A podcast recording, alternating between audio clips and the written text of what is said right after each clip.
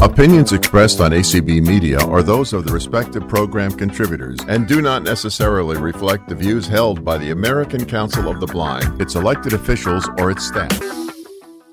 Good evening and welcome to Tuesday Topics. My name is Paul Edwards and I am your host for the moment. Um, our our uh, hand raising expert is with us, Miss Marianne. Good evening. We're glad you're back. Thank you, Paul. It's good to be back. Yeah, it's excellent. And also back with us is the uh, is the person who handles our streaming, who had the bad grace to go on a cruise last week instead of doing Tuesday topics. Welcome, sir. I have such a guilty feeling about that. You do. I know it. So you should. Can you, could you tell? I have lots Well- of stories, and I had a great time, and we'll talk about it if we talk about it when time permits. But it was That's excellent. such we'll, fun. We'll, we'll do a, we'll do a thing on cruises where Okay. everybody can talk about their experiences at some point. I think that um, then I'll have to write down the stories so I don't forget them. It would be a lot of Yeah. fun. Yeah. that's right. Maybe we should do it next week. Well, uh, The- you were asking. Why don't you we? Yeah, While it's fresh in Yeah, Larry's mind. Sure. yeah. That is a problem sometimes. yeah. But but tonight we are going to finish some stuff that that we were that we started to do um, uh, last week. So we were going to talk a little bit about Labor Day. And and I've also listed a number of other things that um, that that we could potentially talk about tonight. Um, some of the things that I associate with Labor Day um, are a uh, just before the beginning of the football season. Used to be just before the beginning of the school year when I was growing up, but I think that's no longer the case in a lot of places. People start school in the middle of August instead now. Um, second, um, I associate with Labor Day um, the beginning of the football season, um, which is uh, probably not very Labor Day-ish. Um, but third, I associate with Labor Day trade unions, and one of the things that I was curious about was um, was was whether any of us had ever had anything to do with um, with trade unions, and whether we celebrated Labor Day for that reason. So, um, uh, Larry, were you a were you a union person in any of the jobs you did? Uh, no, I was not. I mean, there was some talk about it, and there was some movement afoot when I worked for Marriott to do that, but Yeah. it never happened. Mm-hmm. And and the first job I had lasted three months, and I was so happy to get out of there. And they folded six months after that. So, and I, you know, I heard about it later on, and I went, "Yay!" so the Marriott job was not union. Yeah. Miss uh, Miss Marianne, any any experience with trade unions? No, none at all. Absolutely none. Yeah. So the, the bizarre thing is, uh, there, I was a, um, a high school teacher in Trinidad, and there was a trade union of uh, high school teachers, and uh, for my sins, I was the union steward for for my school, um, and and um, trade unions in in Trinidad were very different from trade unions here um, in that th- they were not only interested in money, which they very often couldn't have a lot of of say in, but they were also very interested in in the way that the activity that they covered um, was being handled. So we had a lot of debates over how we should teach and what we should teach in in our trade union. And and in some of those situations, I found myself very much at odds with the majority. Um, so it was it was intriguing. Um, but trade unions don't seem to be as important or as as they once were. Though interestingly enough, I saw a statistic the other day that says that over the past 10 years or so, trade unions are becoming more more powerful in this country than they have been. That is that they're moving up from their nadir towards towards a, a higher level of involvement, which is interesting. So let me ask you guys another question. Um, I, you guys are certainly old enough. Do you remember the the telethons that used to go on on Labor Day? I do yearly with Ed McMahon and Jerry Lewis. Yeah, I remember, Yep. but I did not until you said it. I did not remember that it was a Labor Day tradition. I, I definitely remember the telethon, but I, for some reason, wasn't associating it with Labor Day And I until you mentioned I don't it. think I know, or maybe I don't remember, why they would think that they would be successful on Labor Day. Obviously, somebody did some research and somebody figured out that there were going to be a lot of people home. But w- would you have done a Labor Day telethon? It wouldn't. I wouldn't have either. Um, No. but but they you know for the time they raised lots of money. Now it's small change. yeah, yeah. you know, compared to what they're raising now. But but in those days, they they raised a lot of money with those telethons. Um, did we have? Do you have any thoughts about uh, about the the quality of the telethons? Uh, were you a fan of them, Miss Marianne? Did you think it was No. good that they were raising good money for these nice disabled kids? Yeah, no, I, I, I, you know, obviously it's, you know, the money I'm sure helped, but I was never, I've never been a fan of the um, poor disabled kid, person, adult thing. I, I've, I've never been really, I've never been very comfortable with that. So, Uh. Mr. Mr. Lair, are you a telethon fan? Um, I I was only a telethon fan to see some of the guests that they got. Yeah. I was not a, a, a fan in general. In fact, I think it bordered on and maybe it even oozed into exploitation uh, because those kids were there for a reason, and that was to be shown on screen so that people could go, "Oh, gee, that's just too bad," and then send in more money. If that's not the case, then I apologize for what I just said. But but boy, every every year that's exactly what they did, and it was a formula that seemed to work because they made a lot of money based on those times. No, I don't.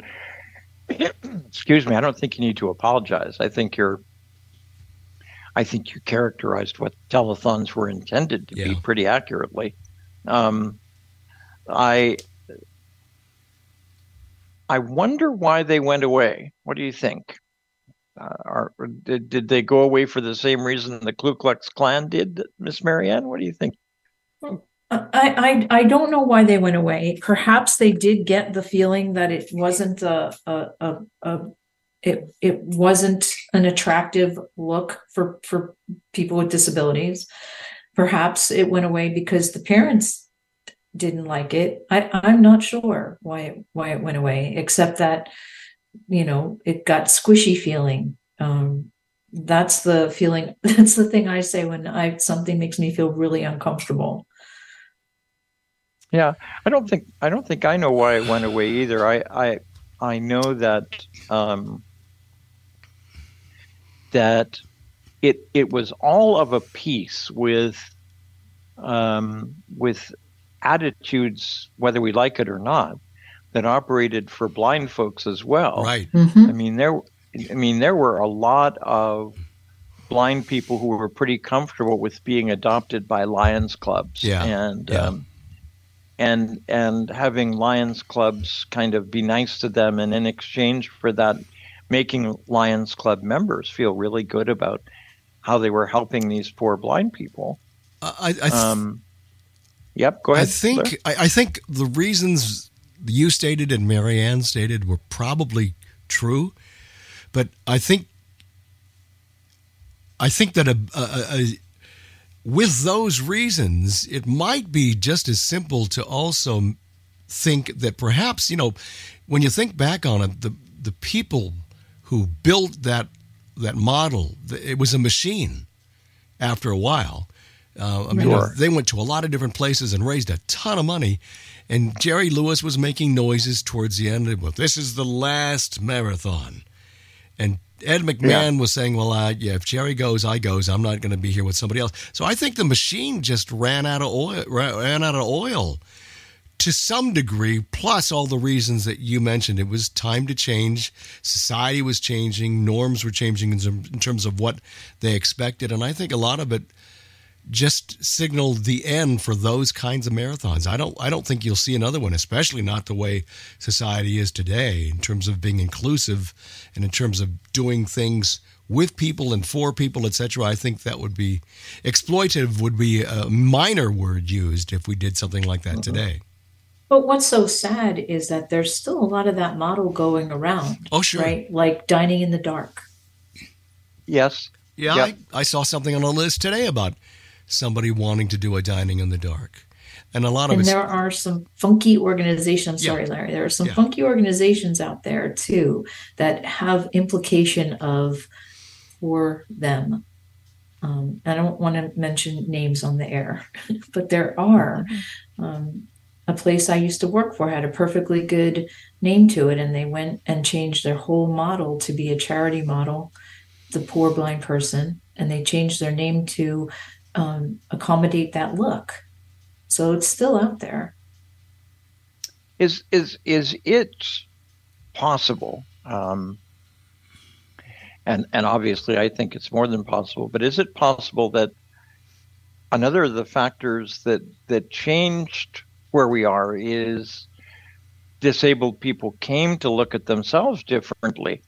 Um, and we came to the point where what we what we ended up what we ended up feeling about ourselves was that we had a light a right to be respected and that we did have some rights and that it wasn't okay for us to be perceived in, as individuals who were who it was okay to hold up as as elements of charity because I think I think it would be accurate to say that most blind people now, most of us, um, simply wouldn't be comfortable with that kind of model anymore.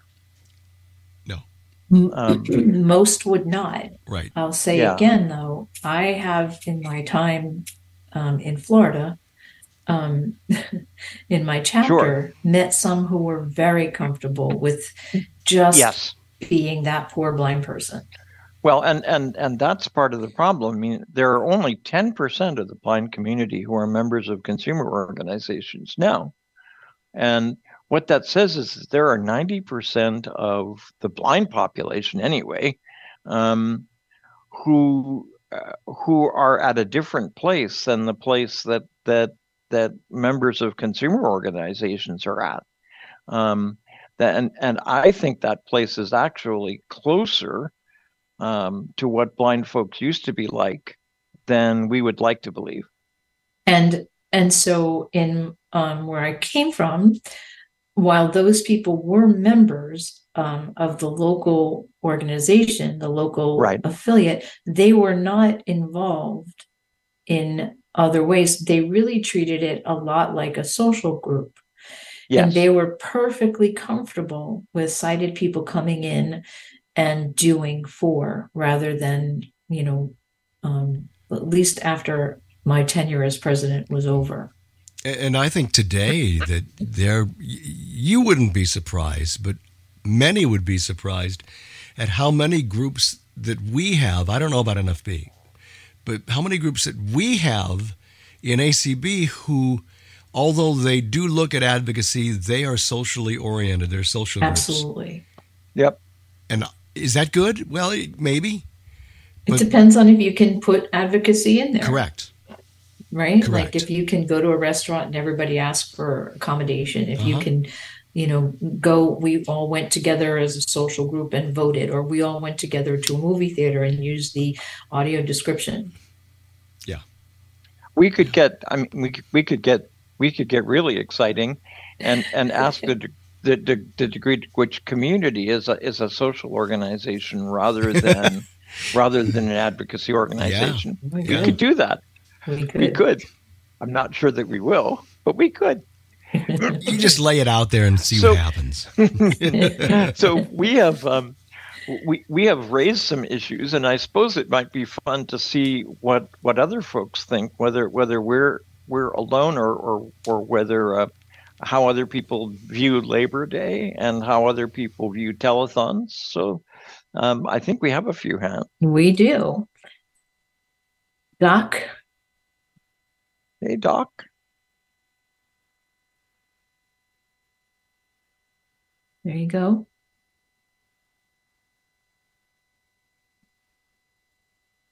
Dum, dum, dum, dum, dum, dum, dum.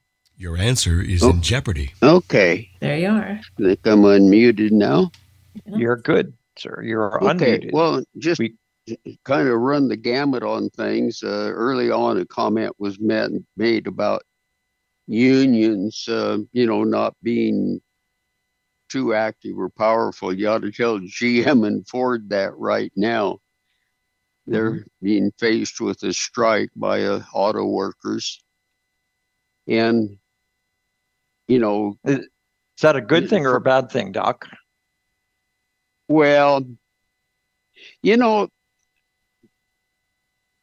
it, it depends on how you want to look at it. I think that uh, too often people look or, or lose sight of their buying power with their income. Because if if the UAW is successful in this strike, auto prices will increase. When auto prices increase, everything else is eventually going to increase with it. And you I may be making, prices. pardon? I think auto prices. I think auto prices are going to increase no matter what, because Well, we're transitioning from we're transitioning from gas to electric, and electric's more expensive. Um, Well, and the thing, and of, I don't the think thing of it there's any question about that. they they might they might increase, but if there is a strike, then there's no doubt about it, and the increase will be more than the, the natural flight. But the whole Yeah. point is, let's look at the other end of it. Look what happened when minimum wages were increased, say from ten dollars, and now in some places it's twenty one dollars an hour. I don't know of any flipping place where hamburgers. it's that high. Yes, in Southern California, there are places where it's twenty-one dollars an hour. Well, I mean, I think people are making twenty-one dollars an hour to flip hamburgers, but I'm not sure. I'm not sure the minimum wage is that high. But I could be wrong. You could be right, Doc. Um, but anyway, I, I- take your So- point that that it's a that Okay, that, that they're making more high. money, but they're losing buying power. Well- Buying power uh, is the key because all other prices increase, and with more in higher income, they're going to pay, pay higher income tax. There'll be a higher withholding for Social Security or whatever else they're under. So they're going to have to deal with that, and they don't often look. They only look about how much do I make per per hour. But Yeah. enough said about that. On telethons, when Yep. Jerry Lewis and, and those telethons were uh, very active. By the way, Jerry Lewis raised over two billion dollars. That's a B billion dollars Yep. for muscular dystrophy. Um, television was still a little bit of a novelty, and you didn't have as much conflict with um, NFL. Now the NFL market is so great you couldn't afford to put one on. If there was a football Not- weekend, you couldn't afford not television. not on a Monday time. night, huh? I get that. So I get that. that's that's one of the things I think's led to the demise. The other thing that I didn't mention is the SEIU, which has uh, that's the Service Employees Industrial Employees Union, and that that has kind of gotten down into the you know lower echelon of of jobs and uh, non-skilled labor. Yeah, has really increased considerably. They're not terribly effective or powerful. And you ask, you know, your friends there whether they were involved with the union in in 1970. I was in Fresno. I also was a teacher, and I was the president of the Fresno Teachers Association. Right. At that time, we were about 2,400 strong we called ourselves an association, but for all practical purposes, we were in fact a union. Right. And yes, we were after higher wages and better conditions for teaching and and that sort of thing. Uh, so I, I, I have been involved with that for quite a number of years. And But I get I get the impression though, Doc, that that overall you're not so much in favor of unions anymore. well, I, I you know I think that uh, there was a time when they were extremely important. Back in the late 1800s, when Eugene V. Debs uh, got things going, yes, very important because um, well i remember my dad talking he had a job with a with a local department store in 1904 i believe maybe 1906 somewhere along in there Yeah. four dollars a week My goodness. well you say my goodness but the thing of it is you know things didn't cost all that much and still people were still raising a lot of their own food stuff Yep. so that made a huge difference you didn't need as Yep. much cash I get that. Doc, So thank that- you for your call. And and and thank you for your opinions. We appreciate you, sir. hmm thank you for cutting me off have a good day Yep. You're welcome. Bye. Miss Marriott, who do we Yeah, have? we, well, we have Jean and I checked with my faithful lady here and um California's at fifteen dollars an hour minimum wage. How much? Sorry? Fif- Fifteen, fifteen, one five, 17. Thank you. fifteen, Thank one you. five, yep. Yeah. We have Jean. That's what I thought too. yeah, yep. we have Jean. So, hello. Hi. So, whole bunch of things. Um, telethons. I used to watch a little bit of them. Um, never really thought about, you know, what it what it meant for the kids with disabilities or whatever. Um, I- just remember watching them just to see what was going on. And I had a couple friends who had sons who had muscular dystrophy, and they both eventually died from it.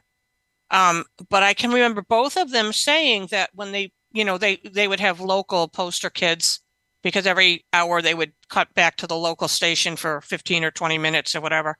And they both said as long as the kids were, you know, still able to, maybe they were in wheelchairs, but they were cute and they could still kind of get around and function and everything, it was fine. But they said once the kids got really, really sick, they didn't want to show that. And and they always that's right. yeah, and they always the those two mothers felt that people needed to see what really happened to these kids as time went on and and as their as their symptoms um, progressed. So I I do remember donating one time and it was really funny. We had a party at my house on Sunday of Labor Day and it went on till the wee hours of the morning. And I was laying on the couch the next day feeling lousy. and I flipped around and was watching the telethon and I thought, well, maybe maybe I should donate a little something. So I got up and I dialed and I donated whatever I donated. And geez, I felt so much better after that. but but that's the only time I ever remember giving. And one of the reasons I stopped is because once you start with those things, you get so much mail from them. And I Oh, I just do. yeah, and I just didn't want it. Yep. Yep. So um as far as Labor Day, well, I belo- I worked for New York State, which was a, a really good place for a disabled person to work for. And we were in unions, but they weren't labor unions. So, you know, I never thought much about it. Um, two other You say they- things. You Huh? say they weren't labor unions. What were they, Miss Jean? Well, I don't, I, I mean, maybe I just called them unions. I didn't, I didn't think of them as like the labor unions, like, you know, the car dealer or the car companies yeah, and you, that kind of stuff. You, didn't think you you guys would be likely to go out and strike. That's what Well, you're we saying. couldn't, there's a, a law in New York State that, that we couldn't strike. Ah. Unions weren't, unions weren't allowed to strike. So that was never going to happen. So, Got it. yes. So, um, All right. one thing I, I want to mention, somebody, well, a couple things. When I first came to Albany, the Association for the Blind had all these groups for the, you know, older retired people during the day. And um, they had a group that met at night, and a bunch of us joined it. And one day, I don't know, but there was what we were, it, it was a dinner thing. And so we went in the kitchen and we started preparing things and opening stuff and whatever we had to do. I don't know what was, and volunteers came in and they were absolutely furious with us because they've been volunteering for years and years and years and years. And we kind of took over, you know, because there was there was no reason we couldn't be doing it. So, um, you know, obviously they felt like they were doing something wonderful for the blind. And uh, in those days, the the blind people didn't have the social outlets that we have today. So these kind of groups and you know th- this is this was their social life and i suppose some places it still is uh, we have one chapter that depends on lions clubs for a lot and when i was a kid we did too i mean they used to have great picnics and you know it was wonderful some of the stuff they did for us but um I, I joined the Lions Club and they I, I saw that they were branching out and they were donating money to a lot of places besides blindness organizations. So um, it's different. Now the other thing I want to Uh, mention, what? Yep. Go ahead. Oh, I was going to Okay. say that a, a, lot that a lot that uh, Lions Club are donating to these days is sight prevention or prevention of blindness, which which always struck me as a little strange. Well, ours donated to um, the guide dog schools and uh, uh, something for the deaf and and local Yeah. like food pantries and all kinds of stuff. It wasn't all Yeah. wasn't all stuff with, with disabilities. Actually, I thought they Right. donated very little to blindness organizations. Yeah. Now, the other thing I want to mention is somebody who looks at our website. I won't mention their name. Told me that a lot of the pictures that are up there now from conventions show people being led up to the microphone to speak and being Oh. led away. And we were talking about what kind of a um, picture that sends. You know, instead of just showing somebody standing at the microphone, they're actually showing staff taking them up there, leading them back to wherever. Um, so I'm not on the That's- board. I can't do anything about it. And That's a good point, Jean. maybe somebody You is could- listening that can. You can cert you can certainly tell folks about it though. Yep. Yeah. Yep. Good point, Miss Jane. Yeah, Miss, so Miss Jean, excuse me. That's- Learn So we talk. we may be, you know, shooting ourselves in the foot in some respects. Yep. Yep. Well, it, and and it really is all about image. I mean, when, when we're Mhm. talking about telethons, we're really talking about image as well. hmm The, the Mhm. the kind of the kind of image that we create. If if if what we're showing is is people being led up to the microphone, we're certainly Mm-hmm. saying something about the readiness of blind people to be independent and competent, aren't we? Right. And why can't you just show them standing at the microphone? You know, Uh, uh, ah, why do you, don't why do you have to show them somebody leading them up there? Uh, Yeah. Don't don't have an answer. Yeah. Maybe maybe because the staff people are very photogenic. maybe, or maybe they're not, and we are, and they want to be. Oh, Paul. Anyway, Miss Jean, thank you for your call. okay. Have a good one. Yep. Miss We Marianne, have Deborah Hendrick. Deborah Deborah Kendrick. Kendrick. Yeah. Yeah. Well, here I am. Yes, here you are. So, yeah, you know, and it's uh, so I've got to tell you this this is what kind of a good advocate I am. I've got a I'm sitting on a ton of information that is important to this discussion, but I was too lazy to look it up because I also just had delivered this delicious spaghetti and stuffed mushrooms dinner. So I'm eating and listening to you instead. But I'll tell you what I know from my head, which is guys, you're missing the boat here. Um, what happened to Jerry's telethon is as important to all of us as people with disabilities if we're going to be in solidarity with our brothers and sisters who have muscular dystrophy and other kinds of neurological conditions as um, i don't know as uh, fighting for currency or uh, um, accessible atms or the things way those are minuscule compared to this. There there was a huge and i- in all fairness maybe if i had just been a, a blind person advocate i might have missed this too but because i've been a journalist covering disability issues for a long long long long time i was at the heart of this stuff not me personally but watching it writing about it studying it so there was a huge protest movement and i'm as I said, I'm too lazy to look it up. Not lazy. I'll look it up and send it to you tomorrow, Paul. But I forget what they called themselves. I think that they either called themselves not Jerry's kids or Jerry's orphans. I forget which.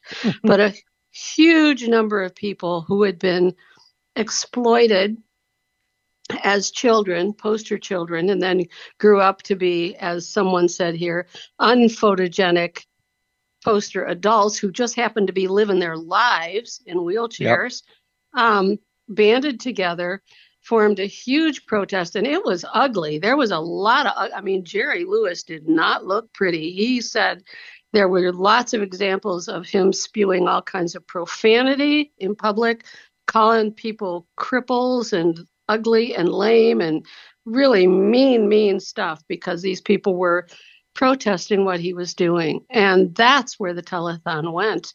It was it was a huge example of um, uh, social justice and people rising up to say this this stinks and burying it. That's where the telethons went. They killed it. Um, I'll I'll see tomorrow if I can find some of the stuff that I wrote about it and send it to you, Paul, in case you want to share it in any future. But it's we need to know this stuff. We we need to know beyond our own little backyard because if we want other people, you know, we're pretty small, uh, as we all know, we're a low incidence group. And if we want other people with disabilities to support our issues, we need to know about theirs. And this is an important piece of disability history. So, and the other thing I wanted to weigh in on is somebody mentioned dining in the dark. And I think that's a very, very good parallel. And dining in the dark, when it began, and this again, you know, I was kind of immersed in this as a journalist. So seeing stuff when it was coming up, and I forget now, I think it was Switzerland where the first one happened. The first one was so authentic and noble and awesome because it was people who were blind cooking and waiting tables and doing and, and offering yep. people this experience, this immersion experience. Right. But then all the idiots in America got hold of it as a fundraiser. And I participated. I can't remember the guy's name, but there was a guy who um, he wasn't blind, but he had blind friends, and he had kind of a mixed agenda. He saw it as a teaching opportunity and a capitalistic opportunity. So he was trotting around the country for a while, hosting cheap dining, dining in the darks, where he would find blind people to help, um, get a donated venue, and um, use volunteers to black out the room and uh, and and do a thing. So I participated in one of those. I was a volunteer. I wanted I wanted to be a, a server, but what they did. They they did everything one pot meal, so the the meals came. So what I didn't get to carry food, oh. but I oh. did. I was in charge of a table, and I had to go around and have each blindfolded person, you know, help them serve their plate oh. and find their drink in a pitcher and pour whatever. There were no alcoholic beverages, unfortunately. But anyway, um, I was a server it, and I did carry food and I I put it in front of people and stayed around oh, long enough to watch them try and cut food. I thought it, that that was the so cool part. Cool. It was so you're cool. My hero oh my god! Because they made such a mess in well, many yeah, respects. In many respects, so not all that's the way it should be. Yeah. And I got to say so, that but, right but now, if it, I'm ashamed. If it was that done that way, if it was done that way, would you be comfortable with it? Yes, Deborah. Yes, I, I, how about, would. How about you, Marianne? No, because you no. have blind people to say, "This isn't what it's like to be blind." A simulation is never going to tell you what no. what it's like to be in my shoes, but this will give you a little snippet. If the key players are blind people. And if blind people get up and say things, what's happening here and probably all over the country, I just know where I am here in Cincinnati. I've been on the board of the Cincinnati Association for the Blind for many years. And about six years ago, they got the idea of let's do a dining in the dark for a fundraiser. I got myself on the committee. I wasn't thrilled because we did some things that I I was the only voice against, one of which was spent a ton of money renting these military goggles that let you see in the dark mm. so that the people serving could see in the dark. Give me a break. Okay. but otherwise, things weren't too shameful. They went very downhill from there. They've done it every year. Uh, They raise about 250,000. I won't go. I won't go because it's it's a joke. It's a party. I mean, when you hear the other board members talk about it, they say, "Oh, we have such a good time. It's so fun. It's so silly." yeah. Well, what is that? Just the, the the message is hideous. So, any anybody who has done it right, as it sounds like Larry has, but I- I it say, changed. you it know, eventually changed, Read that word. and I didn't do it. So, so you asked me, Paul, and what bothers me about even that way is that, um, uh, well, let, let me back up. It would not be comfortable for me unless, here's how I envision a good one being done, where you have maybe um, every other person at the table being someone blind who could talk to people at the table about how it's actually done. Because it's it's like the old thing where you blindfold somebody to cross the street and all it does is confirm that blindness is scary, blind blindness is messy. So unless you have people sitting at each table who can say, so this is how I was trained to be to be able to do this, I think it sends the wrong message. I I- agree. I don't think we ever had a table that was all blind. It was it was all sighted. There were no blind people at the table to talk Right. like. And so And what I- we did that is we me uncomfortable. we quickly were able to talk to them and, and and feed some bits of information as you just described, but it wasn't the same because we had to go off and serve another table or go get food. Right. They you're absolutely right. That would have And been I even thought, like, if you were going to have it, you know, maybe putting putting some gadgets on the table, like Yeah. to say, this is how I um I do things in my daily life, whether it's you know whatever, some little thing, just to, to you know for people to get the idea that it's all about, it's all in the training, it's all in learning to be a productive blind person, not Well, in that would this be something you thing. could do in the light when it opened back up Right. because you don't want a bunch of inexperienced blindfolded people dripping their spaghetti Yeah. sauce on, on your your da- gadgets. braille note Well, taker. when, when I was president of um, of our local chapter, I had thought about doing dining in the light and doing just a, just people um, watching um, blind people, you know, do what they do, and maybe being blindfolded to eat, but having people around them to talk to them and having those gadgets on the table to learn from. I just think that if it's not a learning experience, if it's just about you know scaring them silly then it's not it's it's not a good look for me anyway I, I guess the real question, um, which which we all have to face, is we're not raising enough money from federal and state government to provide the services that we need to.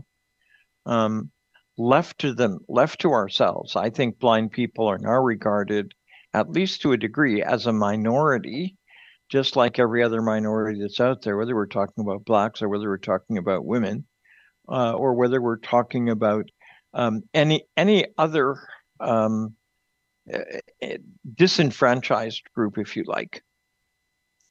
So the issue is there there is an absolute need to raise additional money if we're going to be able to provide services to a, a population of folks who desperately need them. And this, for the most part, by the way, is is seniors who are blind rather than anybody else. It's not it's not kids. Generally, there's enough money um, that that that's available for kids in a variety of ways, and and it's probably easier to raise money for kids as well. But but for seniors, um, for seniors, the, it it there there simply isn't enough money. So when when groups like lighthouses decide to do dining in the dark because it, for, at least in their minds, um, uh, persuades the rest of the community that it's appropriate to give money um, to, to, to, to, to a very important issue. I think it's fine for us to say it's not good, but how are we gonna how are we gonna help them to find more appropriate ways of raising money, and what are they? I I think you first have to get them to um, care what you have to say because I think they're very places like the lighthouse and some of the PABs and whatnot, they're very hung up on that image of help the poor Oh, they blind are. people. So I think you first have to get on the board perhaps and get them to really listen to you and and But say they- this is a great idea, but let But- me tell you how you can do it better. But Deborah will tell you there are a lot of lighthouses who don't want blind people on their boards. No, certainly no, not. you don't have to tell me that. I think I know certainly not blind people who are who are likely to oppose what they want. Right. so so Miss Kendrick, you're, you've also raised this issue. What should we do? I mean, how do you how do you deal with that with that disconnect that that essentially says uh, these guys have to raise money if they're going to provide services for populations that desperately need the services. Oh, guess she went. Well, You're anyway, muted. th- She's me just Okay, muted. I was There you are. muted. Am Yeah. I unmuted? Yep. Yes, you are. Okay. yes. Okay, so I think in part, the idea of, of getting on boards is certainly a good one. And, but I've been on the Cincinnati Association for the Blind Board off and on. They, you know, it's one of those deals where you're on nine years and you rotate off and the idiots invite you back. So I've mm-hmm. been on it for 30 years. And I was on the board when that first Dining in the Dark was done, and Yeah. it was my lonesome voice in the wilderness that Yes. prevented it from being humiliating. It wasn't good. I'm not going to say it was good because we had those people with the goggles, which I just found ridiculous. And I kept saying, what does that teach anybody? If the only people who can serve the food, we have to get glasses for them so they can see in the dark when nobody else can? Eh, what's the message here? Let me serve. But of course, I couldn't talk my fellow committee members into that. So that one, it was, it was acceptable. It wasn't good, but it was acceptable. Everybody was under blindfold. People did have to feed themselves, and there was conversation about it, and there were some presentations. There were, you know, a few people who were blind who got up during the meal and talked about, you know, what we do and Get- how we get- do it and Yeah, blah get, blah. get all that. But then let me be gone for two years. I was in Florida the next time they did it. And it's just, it's obliterated. Now it's this big, ridiculous costume party. Everybody, you know, they do, they have a theme each year of a costume. And, and that's all that, I mean, what's the holiday blind people hate the most? I'd say it's Halloween. Halloween. Mhm. yeah, exactly. So Yeah. what a dumb thing to do at dining in the dark because that's what they do when everybody can see, when everybody's there and they're drinking and eating the hors d'oeuvres and having a gay old time. Then they put the blindfolds on in the dark room. So my response, and I'm ashamed, has been just I won't I won't But- go. I just ignore it. but But, Sh- I, think all of is that, right. but but but you're still not hmm. answering my question, Kendra. Okay, so I think I think the best solution, one solution is for all of us to get on those boards, but a better solution, let's do it ourselves. We can do this. Let's just promote. We could even do little trainings to train chapters how to do it, to how to, Yeah, you but- know, but, organize the uh, promoting and the funding and the serving and the but you're all, all what what you're so you're saying we should do it, then we should give them the money. we should do it and give the money to local chapters. We should do it as chapters and but- but- affiliates. So then Paul's question is, how do we raise money you're for those seniors? You're still not answering my question. I mean, I I, I get that we can do it, and I get that Okay. I, I and I get that that might be a way for us to raise money for our local chapters or for our states. And there have been um, some local chapters in some states who've done dining in the darks. I mean, this, this is certainly not, uh, and and sometimes they've sometimes they've done them wrong too. But right, but right. but but I mean, the fact is that, that that some of them have done it right, but but but they're raising money for themselves, and they're they're essentially they're well, I'm not going to say what they're essentially doing, but but it's not, but but it's not, it it isn't it it isn't doing what I'm talking about. It's it's not finding an alternative mode of of funding the programs where where there simply isn't enough public money to provide services to populations that desperately need it. My So- question is, what do you do? So Paul, I think it's if- fighting sorry. fire with fire. If this is what's going to be popular, and they are popular around the, and I'm not saying dining in the dark is the only the only way, but it's a popular way. So fight that fire with fire. If we do it right, we also raise money. But and then along those lines, the other thing that I wanted to comment on was I, th- I think it was Jean Mann who was talking about the photos and i didn't know about that but i'm not surprised. Because and here's the problem and it, it relates to the fundraising too. We need to take more ownership. We're blind. We're not helpless and more and more people i think maybe maybe particularly the you know people newer to blindness who are more vulnerable are falling into this hole of we really are pitiful and we really do need those sighted people to take care of us. And if we don't start taking care of the message, that's how you fix those pictures. You have blind people in charge of it, not sighted staff, but blind people. Even if you have sighted staff, you have blind people making the decisions of how those photographs are done and, and which photographs are Make it. displayed Well, on I- social media. Yeah, I, I mean, clearly, clearly, someone, someone should have, um, sh- should have noted that. Uh, I, I get that. Uh, nevertheless, I, I don't think, I don't think either of you have satisfactorily answered my question. I have, I have a But- thought. uh, Miss Marianne. May I? What, Yeah. what, what about, um, and, and, and I can see this maybe having some impact. What about, um, leadership, leaders in the councils, um, around which these lighthouses exist, um, meeting with executive directors and the planners? What about saying, hey, we, we, we've never attended your event because we find it, um, um, insulting. We find it um, un- unflattering to people who are blind. We would like to sit with you and throw some ideas out um, that could make it better and more um, more favorable to people who are blind or visually impaired. Would, do you think that would have any, in your experience in talking as much as much as you have to those kinds of people? Do you think that would have any impact, Paul? I, I, I don't think so, but, but I think it's worth doing. I don't. I think. I think it sounds lovely. mean, I think- it's hard to break it's stereotypes. Yeah, I, I, I mean, I think that I- I- if if we were prepared to do it, um, I I think what we should go to these folks and say is, we'll run it for you, and, Right. And, Well- and we'll and we'll and we'll give you the money. Um, Well- it- but but I don't think I don't think our folks are going to be prepared to do that. Maybe maybe we would agree to run it and do it and say to those folks, we'll split the money. You can have three quarters of it and we'll take 25% or something like that. Well, that would guarantee Sure. then that you Yeah. have 10 or 15, whatever, 10 people at a table, and they'll all be sighted because each of them is paying a certain amount of money to, anyway. Oh, yeah. You know, so they're not going to put a blind person at a table.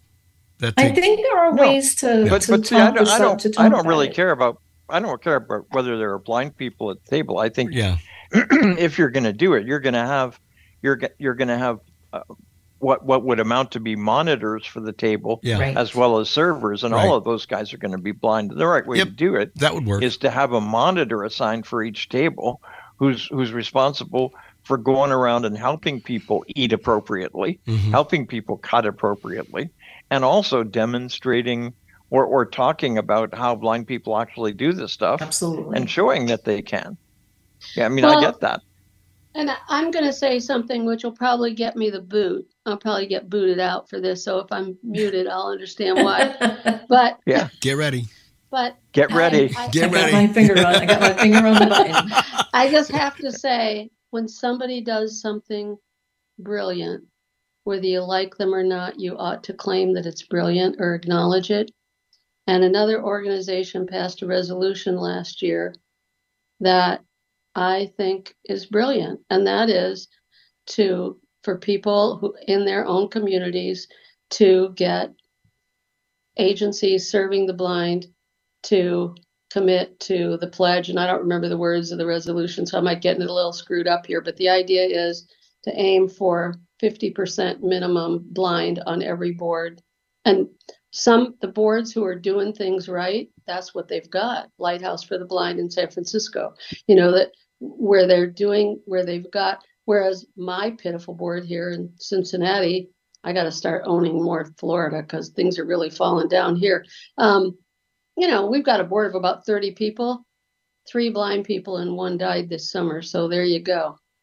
No, and I won't mute, you- I won't mute you for that. I think you're absolutely right. I don't think, I don't care what organization it is. If it makes sense, it makes sense. That's all there is to it.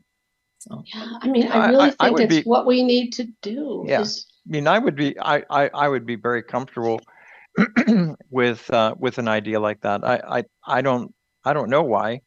Um, ACB, I mean, I, I have proposed similar resolutions in the past. Well, Um, do another one because it Yeah. needs to happen. but- Yeah. It but needs to it- happen.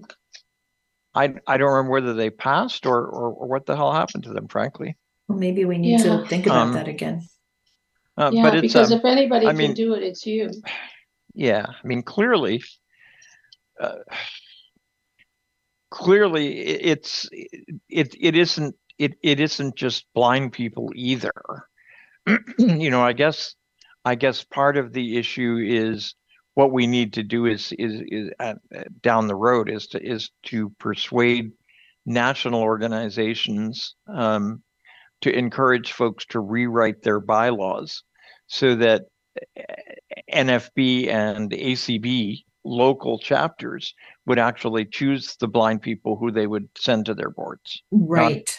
Not just any blind Yeah. person, Right. because that's important as well. Well, and Yeah, that's because- how because, I mean, ultimately, you can- like You can find piles of blind people who are just yes people for for organizations and and, Or and, who and feel sorry enough for themselves that they're and- and- okay with that whole sure. model. and that's that's that's one of the reasons why why I haven't served on boards because I I don't, I don't want to be in a place where I've got to where I've got to attack other blind people who are essential who, who have essentially been appointed to those boards and who serve and who've done their best but who are never going to make change. Right. well, that's why I'm heading out of Dodge. Anyway, um, Miss Deborah, thank you very much for your call. Yeah, This is fun. Yeah, yeah, yeah. So, who we got, Miss Marianne? We have Carla Hayes. Yep. Hello. Hey, can you hear me? Yeah. We can. I'm gonna have to. I'm gonna have to speak and run because I have an Ivy board meeting at eight, and I'm Yep. the secretary. It would be tacky not to show up. It would be tacky. Um, but I just a few things about telethons and unions and Labor Day and, and things like that, and so and organizations.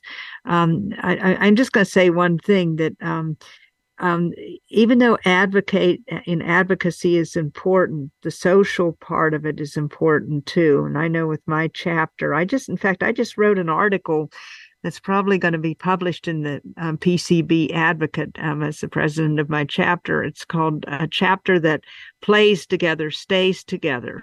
So Sure. there is the part of the socializing that is important because it builds bonds and you know advocacy is important but you can't just sit around eyeing and naying all day you know there's got to be more to it than that um, so i'll say that about uh, the social aspects as far I I don't think any of us would disagree with that.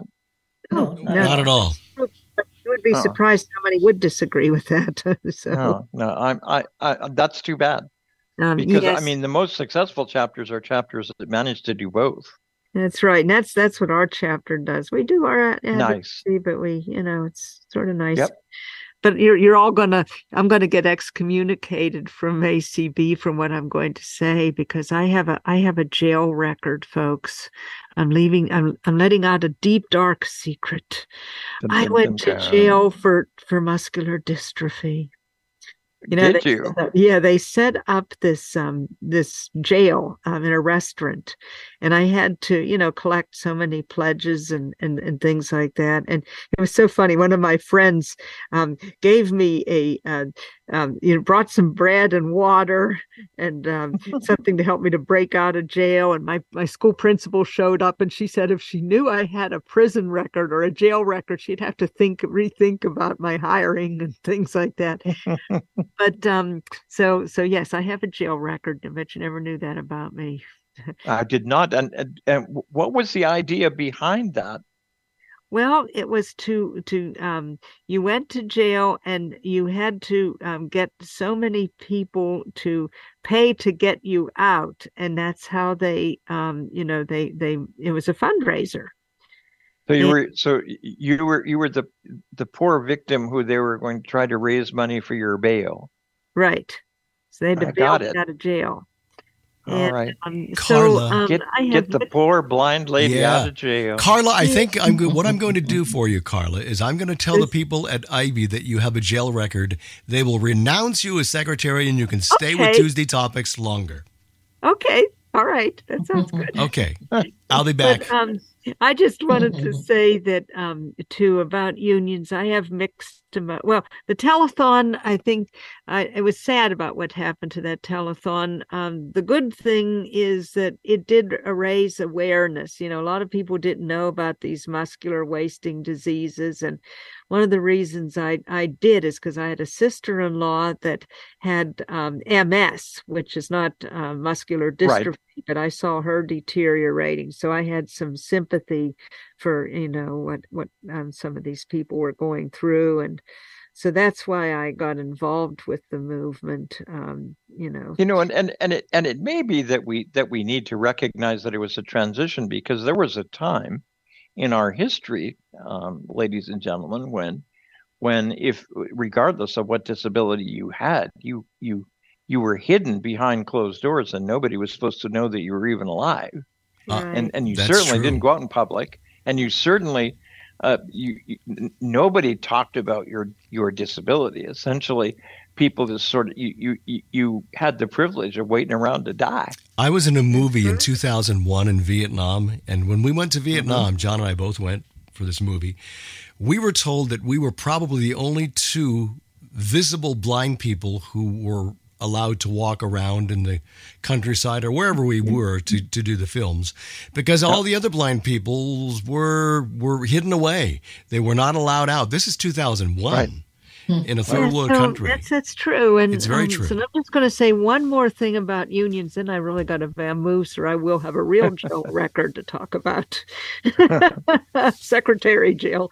Anyhow, um, I have mixed emotions about unions. Um, I don't care for the teachers' union um, because I think Right. it has deprofessionalized our profession.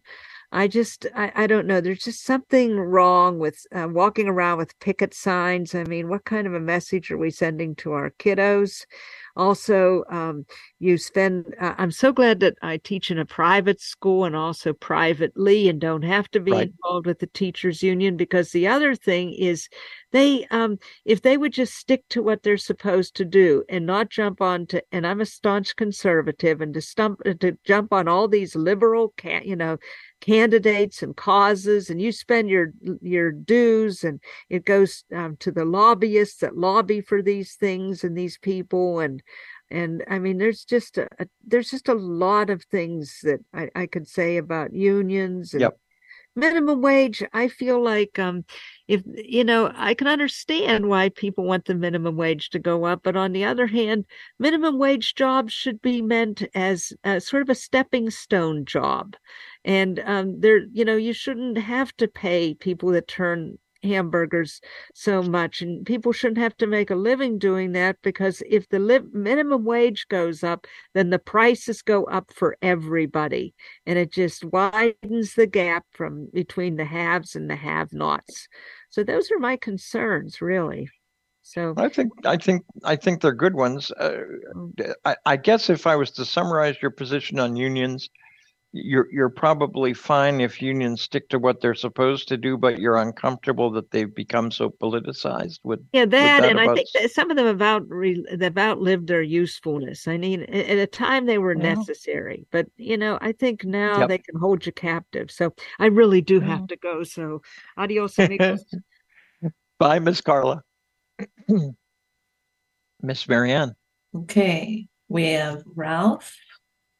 Mr. Ralph.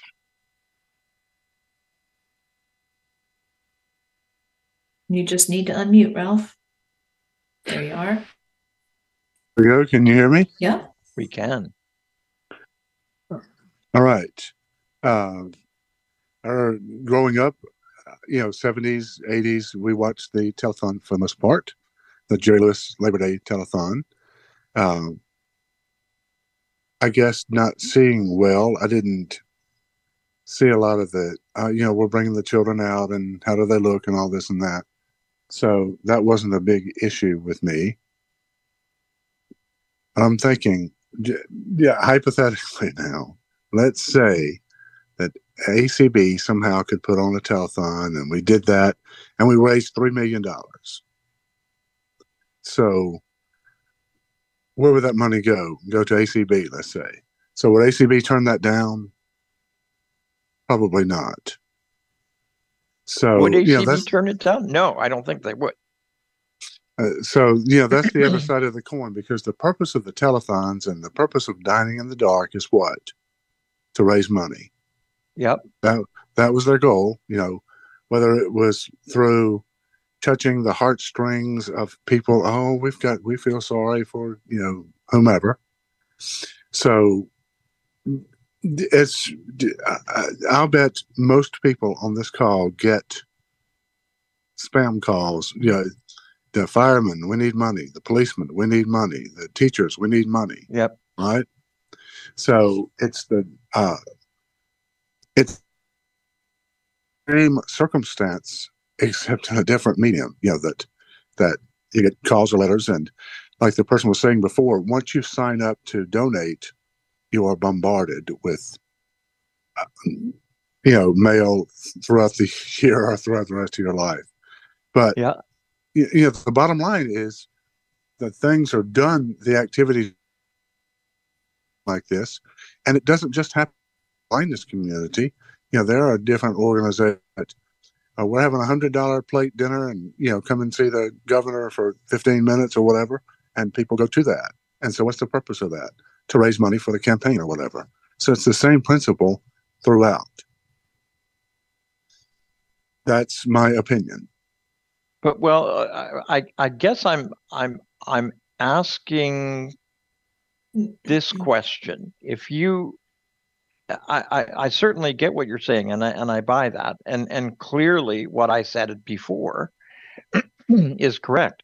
Um, we desperately need money um, to provide services to people who we don't have enough money to serve right now. Um, so that we're we're we're really at least to a degree in some lighthouses putting quotas on when people can come and how long they can stay, rather Right. than concentrating on on on whether they get all the training they need. So I mean that's that's real and that's accurate, and and also clearly ACB as an organization at the state level, at the local level, doesn't have enough money. Um, you know, most most state affiliates, most special interest affiliates have enough money to to get by, but um, we, we we could certainly use more money. So, would it be okay for us to pull on the heartstrings of of uh, the general public by the way that we raise money by doing, say, dining in the dark, or by doing um, by doing something that would make them feel sorry for us? Would that be okay, Mr. Rao? Well, that's a hard question to answer, Paul. You know, ethically speaking, Yeah. uh, but that's the way it is done. I, I, you know, what other answer is there? May I weigh Well, in, not- Paul? You may. I think that ACB would not do it that way. I think if ACB were to have a telethon, it would be um, we would be we would put out there some of our best performers. Um, we would put out there. Um, we would show some of our people doing great advocacy. You don't think so? But but the point is, why would we do a telethon? It would be to raise money, just like right. the other groups are doing it. Right, right Yeah. now we're raising money through our AD, our ADP gala, for example. Right. Now, that the, the, there's there's not a lot reprehensible out th- about the AIDS, A, ADP gala. I don't think, No. um, but it's it but but it, it's not doing what you're talking about, and and and I don't know how much money doing what you're talking about, Marianne, would actually raise. I'm not Because sure. people but- people might say, they might, they might say, well, if all you people can do all those things, why should we give you money? You're fine. well, I don't know. It's how you. It's how you um string it. It's how you present it. It's this is the work we do but we have not nearly enough funds to do all the work that we'd like to do. I'm not talking i don't know that acb should ever do it. Like I, I don't i don't know about that. But like again you know if we if we go back to the lighthouses if you uh, uh, I I I guess I can say I, I never think it's a good idea to present blind people as pitiful. So I'm I'm like like I fight against that.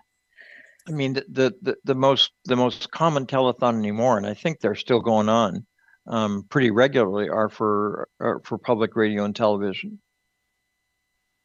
Yeah, I think you're And- right. Right. right and they're essentially TV. happening every year Mhm. um and and and and it, it it's probably hard to get angry uh, uh, about um about public radio and television telethons because th- they do pretty good work and and what they're trying to sell you on is pretty good and and they give you something back if you give them something so hey everybody ought to be happy So aren't they presenting a pos- positive image as to what public radio and television does?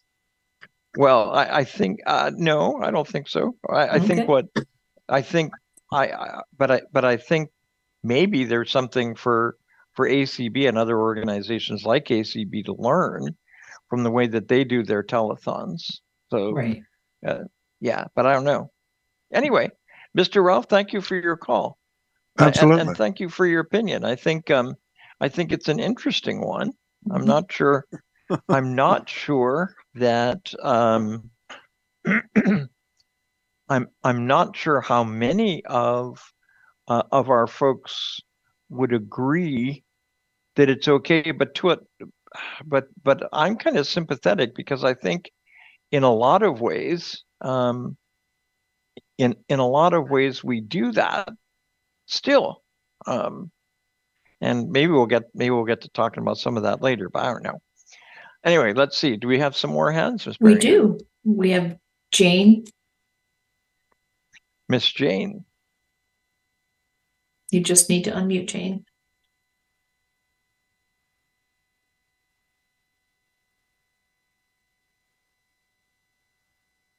Mhm. You are allowed to unmute. Remember Okay, that well, song by the Kingston Trio about Jane, Larry? I'm sorry, say it again. You remember this the song the Kingston Trio did about Jane? I thought that's what you said, and I'm still thinking Yeah. about that. I'm not sure that I remember. Yeah, it's it's it, it's an interesting song because it um um it it's a it it I guess most folks would regard it as an exploitation song. Uh, Jane, Jane, Jane, she's so in love with me, but she's blind as she can be, or something like that. I don't know if I ever heard that. It was a funny song. They did two versions of it. Huh. The Kingston Trio did. Um, Well- one of the versions was just with guitars, and the other was um, was I've with all, all of the strings and the heart and the and and you know the the kind of full fledged outright. Um, Miss Jane, are you unmuted? Maybe she stepped away. Um, we have Ah. Teresa, Teresa. and Teresa, you may unmute. Okay, Well, are. I'm a member of my union at work. It's called AFGE, um, American Federal Government Employees, Yes. and and I'm in the, involved with it. Maybe not as much as I probably could be, but believe me, whenever I've needed something, I've um, gone to them and I haven't hesitated. In fact, one time I had to have a meeting with my supervisor, and she said, um, "You're allowed to bring your uh, union rep," and believe me, I did.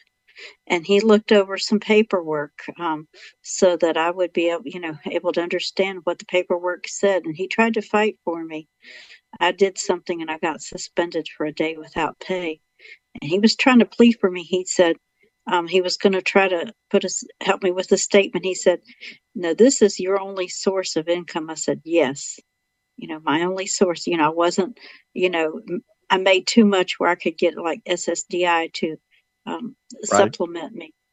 So that yeah, this was my only source of income besides you know what my husband was getting from Social Security. He said, "Oh, don't put that in there." I said, okay, I won't put that in there. it was just about my my income, not his. Mhm. And now I'm going to also need his help tomorrow because I had to take 10 days. Um, I was quarantined. So I had to um, see if they can give me, I have enough, but I'm still going to let them, if I can get their help to give me back uh, the sick leave I had to use. Because the Mhm. reason I'm wanting that is because we feel that our job has, um, you know, put hazards out there that have you know caused us my coworker and i to get covid um, we have pleaded for years and years and years to have our area enclosed um, so people can't just get up in our face when they need Right. something and unfortunately that um, little plea has not um, been answered the closest we've gotten to it is partially enclosed but that doesn't partially does not mean fully it only means partial and that still allows somebody to get you know stick their head you know over the counter and say excuse me could you tell me you know and who knows where they you know who brought the covid Exactly. And what what about what about the union? Have you talked to them about that? i'm going to talk well he's he's already aware of her so i'm going to take my paperwork to him tomorrow and tell him i need his help because uh you know i've been i deal with them coming in too and sometimes Yep. people will use my phone especially after hours now she'll wipe down everything in the morning including my phone but still um, we just we just don't know Yep, I, I, I think you make a good point, and you also demonstrate that that unions aren't just about money. It's it's it's about No. getting working conditions that that Yes. keep us safe and and that Right. protect us. Yep. I grew up in Yeah. a um, union state. One of the Mhm. 20 years I lived in West Virginia. So I remember in the 70s, many, many, many times when coal miners struck. I used to Yep. think it was an inconvenience to us having to conserve energy, but I realize, you know, it's more of an inconvenience to somebody's family if their father, husband, uncle, grandpa, whoever gets injured on the job. And um, the rest of the family has to take care of this poor soul. Yep. Yep. Yep. I think you I think you make very good points. Miss Teresa, thank you so much for your call. Thank you. Yep. Miss Marianne. Jane, are you back? Yes, There you I, are. yes, I am here. And I think Teresa just said what I was concerned with. I'm con- consistently concerned with um, people being cared for professionally and supported professionally um, with any situation like that. Uh, when I was a student at the University of Minnesota, um, students didn't have a way to to powerfully get issues solved unless we went outside the U. I went to the Department of Justice and I ended up having to do that around a couple of issues that could have been resolved within departments and um, within particular university schools, but they weren't. So I had to go outside. But I I value unions. I I do. I just think there's a lot more work to do than just fight for more money. And I think the bigger issue is that as a nation who has so much wealth, really, we still do, we need to learn how to live with less and live better with less um, so that we just don't keep fighting for money. We need level life quality. Right. So, um, and as far as uh, sheriff telethons are concerned, boy, Jerry Lewis is the poster child for nasty, awful money making sheriffons or whatever they I'm glad they're I'm glad they're gone, or at least that one is. That's all. Oh no, I want to say something about Labor Day though. I think we need to celebrate work. Um, Parker J. Palmer has a wonderful book called It's About Work and the, the underlying values in hands-on work, in thinking, in educated work, in any kind of work. And it's it's well worth reading. But I love to honor people I know that work uh, and do well. So I make a point of calling them and saying, I notice you doing this. I like what you're doing. Thank you. Um, and I think we need to do more of that as a as a as individuals in this nation. So there's my my soapbox. Good. Well, thank you. So, so I, I I hear you saying that that that you value unions. Um, some people say they've they've outlived their usefulness now. Um, you don't agree with that, I assume. Mm, I don't think so. I used to work for New Jersey Bell Telephone Company, and uh, that was back in the early 70s. And there was still, at least then, um, and that is my proof of saying this, there was a lot of room for individuals to have the union intervene in situations. Now, I hear a lot of people now thinking it's uh, they go to their unions and the unions don't effectively resolve things and i don't know why that is. So well, i mean there's a long there's a long history of unions not wanting to help blind people who are, who are members of unions because they they actually tend to believe that um, that either blind people don't belong in the job or or or blind people essentially get get um, get cut slack by employers that other that other workers don't get. So well, there's there's been a pretty long history of blind people in unions, but which that's I thought we because might have union thinkers something. are stupid. They should learn Yeah. to think correctly. Right. You know, but I, I I, just thought we we might have heard some of those stories tonight, but so far we haven't. Um, but but there is a, there's a lot of history surrounding that, and and and and it's an interesting history. Um, but So if you can recommend, I want to know more about that just because it, when I look back at my, my, um, involvement at the University of Minnesota, there, some Right. of the issues that, that came up for me as a student that I finally took outside the U, as I mentioned, Mhm. um, had to do with people thinking that I shouldn't even be asking for that kind of accommodation. Well, I, I was I was on the other side of the fence for a long time in that I Mm. was director of services for students with disabilities at the largest Mm. community college in the country. And Oh. here here is the rule that I told my students at the beginning of every year. Um, if you come to my department and say that there's something wrong and that there's something that needs to be fixed, Mhm. um, I won't help you. I won't.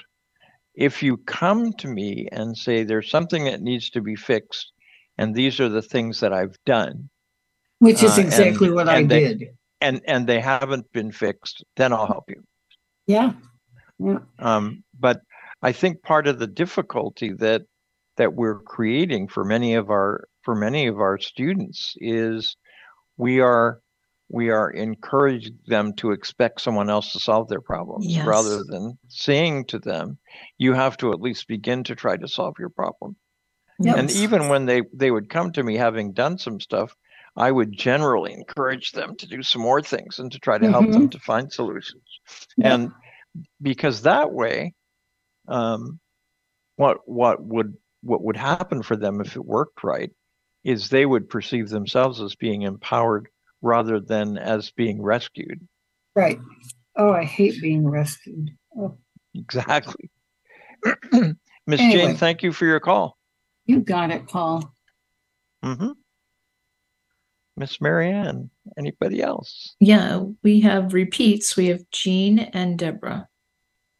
Well, let's let's let's let Deborah go first, and then we'll take Jean, and then we'll go on to another topic. Hey, Deborah. Miss Deborah.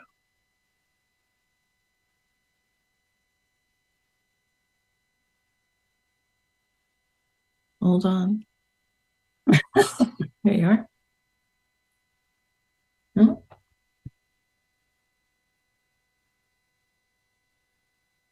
Oh, there you go, Deborah. Miss Deborah, I think you're unmutable or or yeah, unmutable now. Oh, it was hiding. It was hiding. It was hiding. Yeah. Okay. Can, can you hear me now? We can. Yes. I can always hear me. Okay. So, which is good, you know, when you have a hearing impairment, when you can hear yourself, you know, Yeah. you're okay. Um, anyway, well, uh, I, uh, I, whenever I want to find something I wrote a long time ago, I Google myself. Mhm. so I Googled Deborah Kendrick and Jerry Lewis. And um, so I wanted to share that that one came up from August 14, 2011, and the headline was Telethon Better Off Without Jerry Lewis. And um, it talks about um, they were called Jerry's orphans, the protesters. And Right. uh, oh, it's it's. I mean, I just read a bit of it just to kind of jolt my memory, but um, yeah, he was quoted as calling them half persons and cripples. You know, uh, that's lovely. And um, and so and while I was looking that up and I was listening to all the conversation very intensely, and I I just wanted to say, coming going back a few, I- I think it I think something Ralph said tapped this in my brain that I don't care how much money is on the line.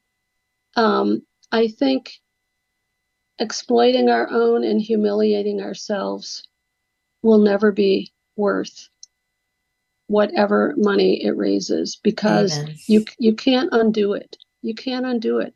And there's been so much of it done over the centuries already. We're already seen as incapable, pathetic, less than others. We cannot afford, I don't care how destitute we are, we cannot afford to to to add to that mythology. We just can't. But but but is is it arguable that nothing we do is going to change people's attitudes very significantly towards us because those attitudes are so embedded and built into the culture that that that it that it's unlikely that they're ever going to significantly change. So so so why not take advantage of it? Recognize that we can't change it and get all we can out of it. No, mm-hmm. I Nope. think all we can do is chip away, and it mm-hmm. is chipping. It's not knocking down walls, you know. It's it's it's chipping away little by little by little. When it comes to blindness, I think the other disabilities are ahead of us. Um, so you know, God bless them. I mean, I think you know a Oh, lot of I- the I- efforts of of the the you know um in the 70s you know all the stuff that with the the sit-ins in San Francisco and so forth and and the, all this stuff with Jerry's orphans that most of us don't know about i mean those things have paid off because mm, we're the only ones that people still fear the most people aren't as terrified of you know breaking their necks and having to use a wheelchair or losing their hearing and having to eh, read the subtitles, which everybody does anyway. Um, but blindness is still top of the list, scary. And I, so, well, it, it it- it isn't top of the list anymore. It's second. yeah, right. What's the first one? Cancer. Yeah. no, I, I think cancer moved down to three. There's something else. We'll have to check that. Anyway, I think there's something else ahead of us. AIDS Yeah, was for a while, the- but uh, AIDS all better.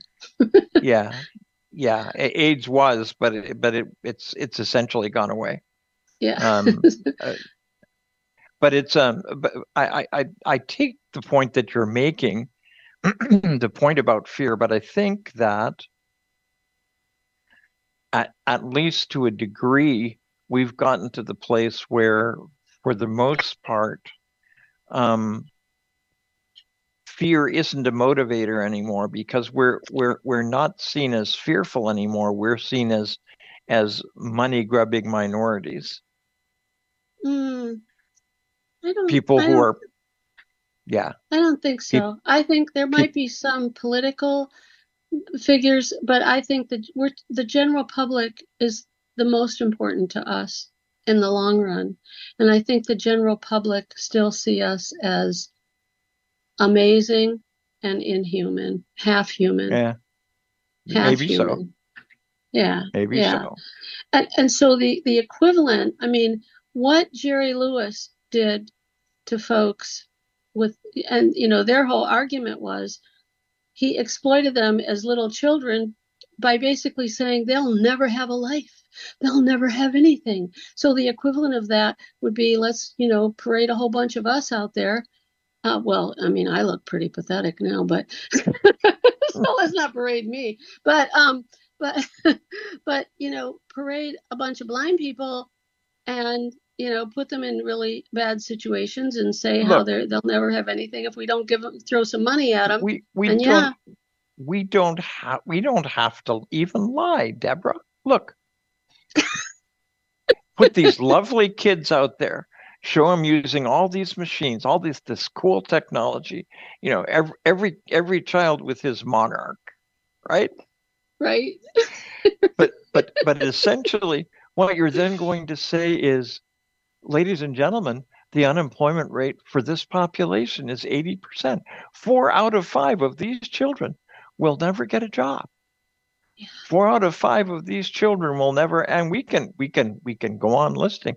Only 10% of these kids will ever learn to read Braille. Only 5% of these kids um, will will ever be able to go to college and university because of the disabilities that they have in addition to their blindness. And that's why I mean, the we- most important thing any of us can do, Yeah. any of mean- us here and any of us who have blind friends and are in chapters and affiliates, the most important thing we can do is, first of all, show by example, and secondly, speak up. Speak up, advocate, because it's never going to change until, you know, this whole thing about, um, you know, people are only going to get braille when those of us who know what it did for us push it on them and Sure. you know but I, and but but the the point that the point that I'm trying to make though, Deborah, is it's it's still pretty bad for blind people, no matter it no matter no matter uh, no matter what some of us might say. I mean, we we we could also say, think of those poor old blind people who are going to have to go into nursing homes because there's not enough money to provide the training for them, and God knows that's the truth. right right yeah So, I mean, eh, are, are I guess what I'm saying to to everybody is, uh, and and uh, I've been as as much against this kind of stuff as anybody has, but but the but the but the truth is, when do you get to the place where what you say is, um, you know, we desperately need to be able to do some stuff to help folks, and right now there's not enough money to do it. I think if you can, I, I think if you can't find a way, if you can't find a way to get that point across in and in, in at a fundraiser that this is what is what a blind person is capable of if they have the training and they won't have Right. the training unless we make money, then you're not creative and and Yeah. you're not trying very hard. Fair enough. Thank you. Yeah, and, I and I think that. what we what we already do is the right stuff but we but some of us who are older and I'm pointing at myself need to kick ourselves in the butt and say it's, you can't stop you can't because there's been a part of me that for a while like okay I've been there done that been to Washington you know written the stuff whatever I'm done Right. I'm done I'm just going to chill and but we we really we can't because what we've been doing all along is the right stuff. We just have to keep keep doing it. And That and just- bringing I- other people in to do it. We, it, I think it should be up to us to encourage others to do it because I'm old too and tired. yeah, yeah.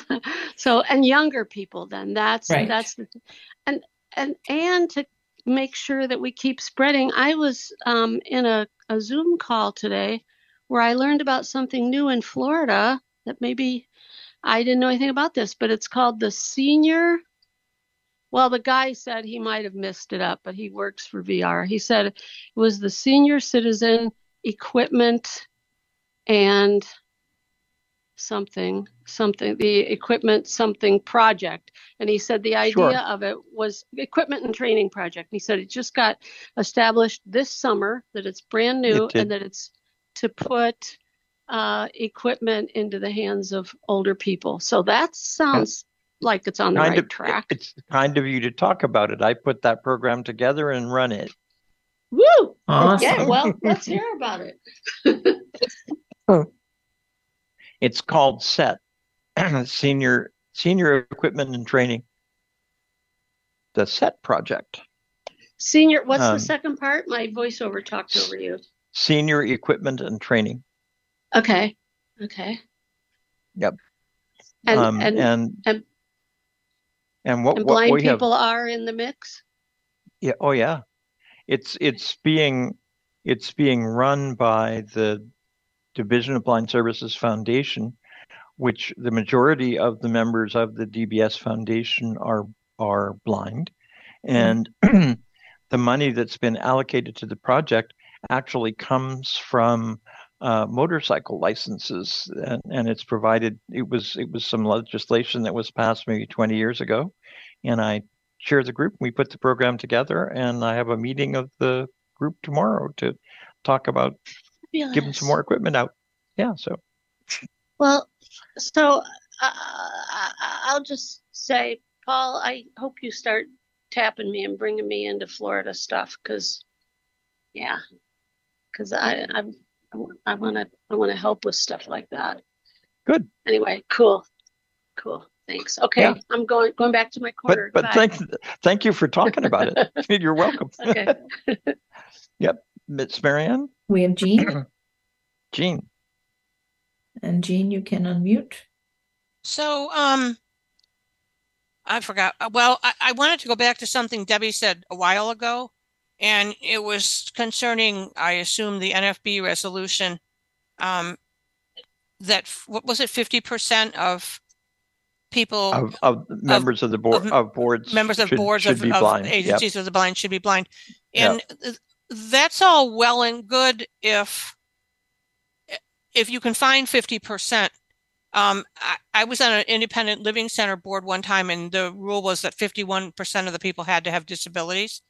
And I don't know if all independent centers were like this, but boy, there was an awful lot of people that were no more qualified to be there. Um, but they were because they had a disability. So I remember you said the people in ACB or NFB chapters should pick the people that they want to represent them on the board. Right. Um, but also you have to remember that the kind of people they're looking for on these boards are professional people who have um, um, Access to outlets. money. Yeah, Yeah. because they're looking for people that can outside of you know people who know friends who have money and Yep. and so I, I have no idea what the association here does i have not dealt with them for years and years but i know that they had eye doctors and you know a lot of business people and uh, one or two blind people token blind people so um i i don't know whether y- a lot of the agencies would find 50% of their board members to be uh, blind people who had enough professional um, outlets I- to get them the money I they guess want. I'm I'm I'm not living and dying over over fifty percent. Um, but but I I'm I'm living and dying over trying to get some folks who are um who are are competent and independent people who are blind Right. on on these boards so that um so so that they wouldn't simply be folks who who would would sit there and nod their heads to whatever the executive director or board chair said. Yeah, I understand that. Um, I mean that's that's that's that's what that. I'm aiming to do. yeah. Yeah. Um, another thing you were talking about, um, unions not liking blind people. Um, Right. I, I don't know. When I worked for New York State, the rule was that if people got laid off, the only people to go after those of us, I don't know if it was all blind or all disabilities, but the only ones to go after the blind people, at least, were veterans. And so there was a situation in my office where somebody did get laid off who was hired before me. And um, they did find her another federally funded job, you know, and then eventually she did Right. get back in another state job. Um, she didn't come back to our office because Um, well, that was another story, but anyway, there were some some personality things. Um, she was stealing money from me, and uh, anyway, but um, yeah, um, she was one of my best friends. But then every time I went shopping, I'd come home with less money than I thought I was supposed to, and it finally came out one day, and I could have gotten her fired because she um I said something and she came over and she she didn't exactly hit me, but she pushed me enough that my cane kind of went up in the air.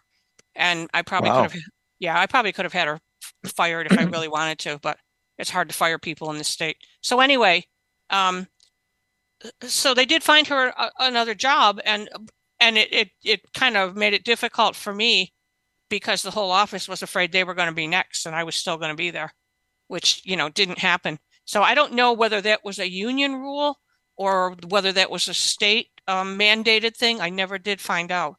But um, It's a it's an interesting issue though. So yeah, so what what what ought to be a protection for us actually uh, m- may make us pretty unpopular in the system. well, people got over Yep. it pretty quickly, so it, it That's a good you know, thing. didn't yeah, really. So it didn't turn out to be a huge deal. But um, it- when when Jane mentioned it, and you said you hadn't heard any stories, it reminded me of that. So Yep. Excellent. Thank you. all right, All right. Miss Marianne, do we have You're anybody cl- else? No, you are clear of hands. Very good. So I guess just before just before we leave this topic, I want to um, I want to at least put a couple of other things on the table. Um, and and maybe sometime down the road we'll we'll we we will see if we can't get um, uh, an executive director of one of these organizations to come on the program with us and and and talk about the problems of fundraising. But Wouldn't that be fun? um, yeah, I think it might be. Some of the things that I want to put on the table, though, are um, the whole notion that that we may be responsible. That is, we as people who are blind may be responsible um, for making it hard for us to raise money because um, one of the things that we've done uh, over the past 20 or 30 years, maybe even 40 or 50 years, is we have said to the rest of society, um, we're we are people first, and we we have rights, and we demand to be treated in certain ways, and we we expect to have access to things like voting, uh, to have things like jobs. We expect that um, we ought to be able to fully participate in the society by being able to cross streets with attest, uh, accessible pedestrian signals. We we believe that we ought to have the right to get materials from state and local government in accessible format so that we can read them. So suddenly we've gone from people who were pitiable and um, and and in and and encouraged um, to be felt sorry for to folks who are actually going into the face of the general public and saying um, that that we're we're we're not mice anymore. Uh, we're we're real people, and to I guess the question is to what degree has that change in our approach and in our attitude and in our expectations altered the degree to which the rest of the society perceives us.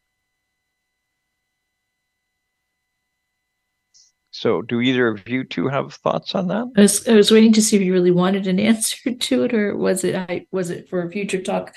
I, I don't think. I think, unfortunately, uh, somebody was talking about. I was Deborah saying we chip away, and I have found that we chip away one person at a time. I don't think society at large, unfortunately, sees blind people any differently because we've demanded all those things. I think they're still unaware um, as to our capabilities.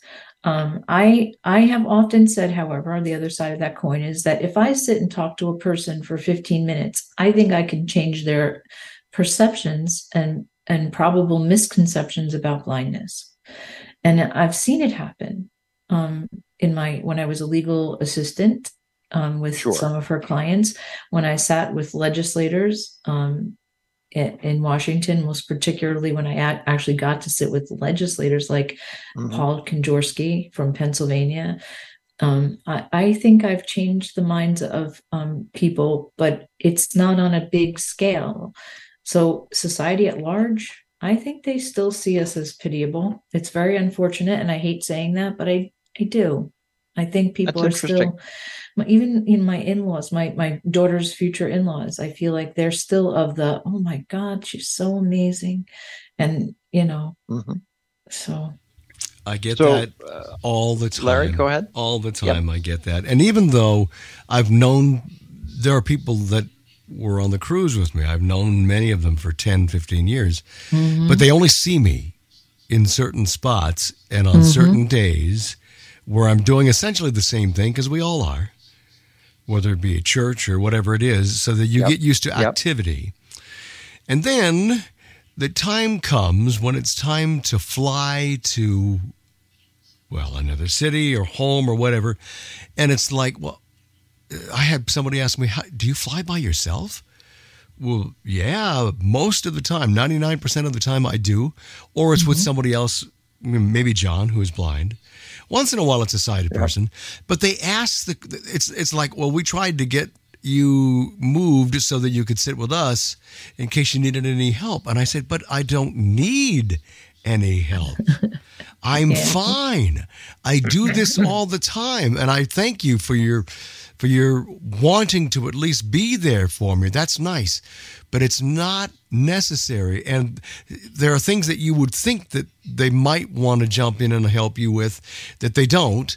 And other things like this that, that are so trivial that they jump in on because I guess the old adage is they, they can't envision themselves doing it.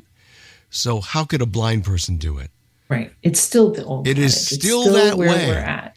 People can't imagine what it is to be blind, and and so they're still of that mind. I, I even know is- I, I even know people who were friends of in-laws of mine who saw not me but saw somebody else who was a blind person and they treated them differently because again you know they, they couldn't imagine them doing something themselves doing something and this blind person did it some cases but they never saw it they never looked at it from that perspective it's a very complex i think way to deal with it and i don't know i, I guess maybe Deb, deborah's right you chip away i'd like to cleave it away sometimes you know Yep. uh, Yeah. Because it doesn't makes really it happen easier that. but it's it's difficult to do I know Miss Deborah has her hand up again, so Yeah, let's invite her back that. into the conversation. wait a minute do we have enough time paul Are you sure We we do. Are you Yeah, we sure? do. It's- It- it's okay it's 18 We're- minutes to the hour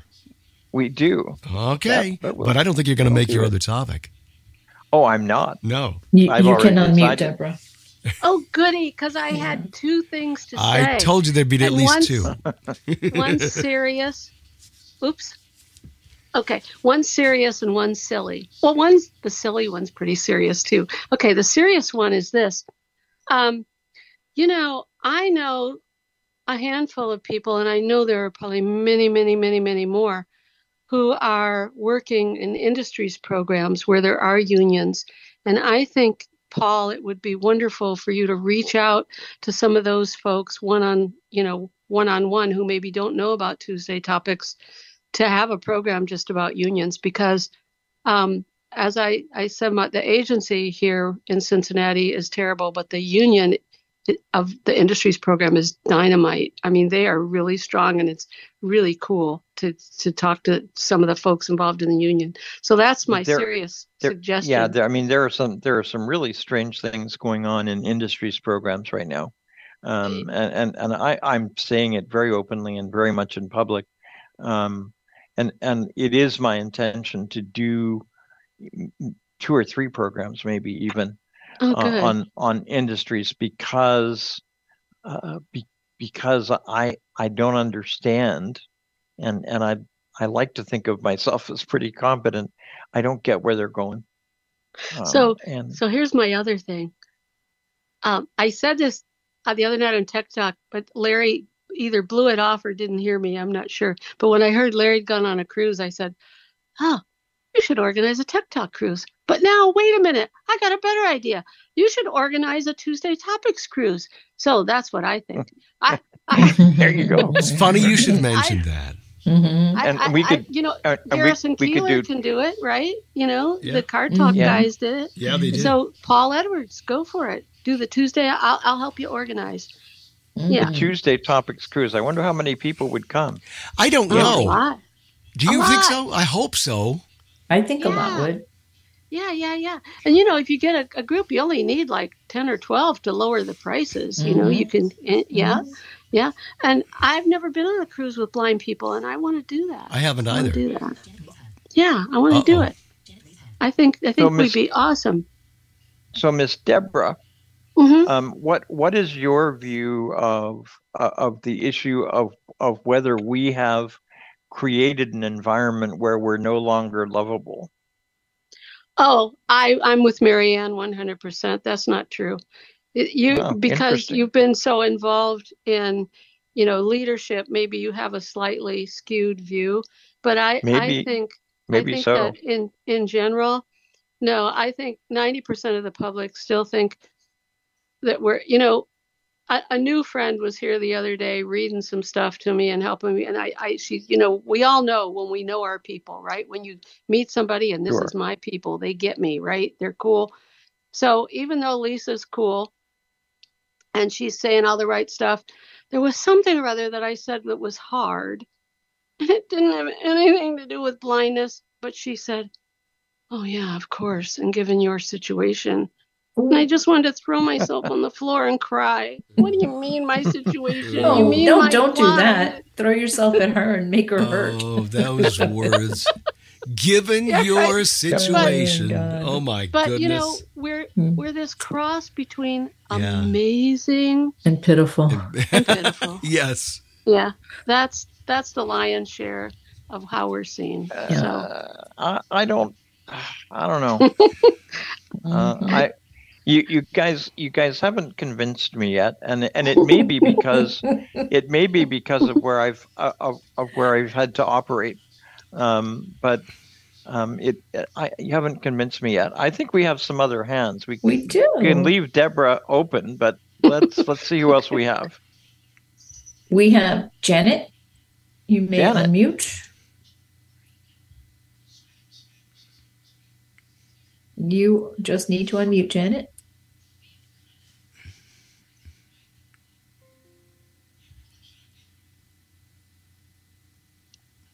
Well, I'm so there sorry. you are. There we go. I'm so sorry. I could not get this unmuted. I've Okay. never done it. on- I've never done it on my phone. I'm always on my computer. It's okay. We hear But you. Yep. well, you've learned. I just wanted to Good tell you. you, um, I've I've not I dealt with travel. I was a travel agent for 40 years. And I've always wanted to do a cruise, but not my dream was I wanted to do Italy by the senses and bring all blind people through Italy for the sounds, the smells, the sights, and the tastes of Italy. I wanted them to hear the sounds of Venice.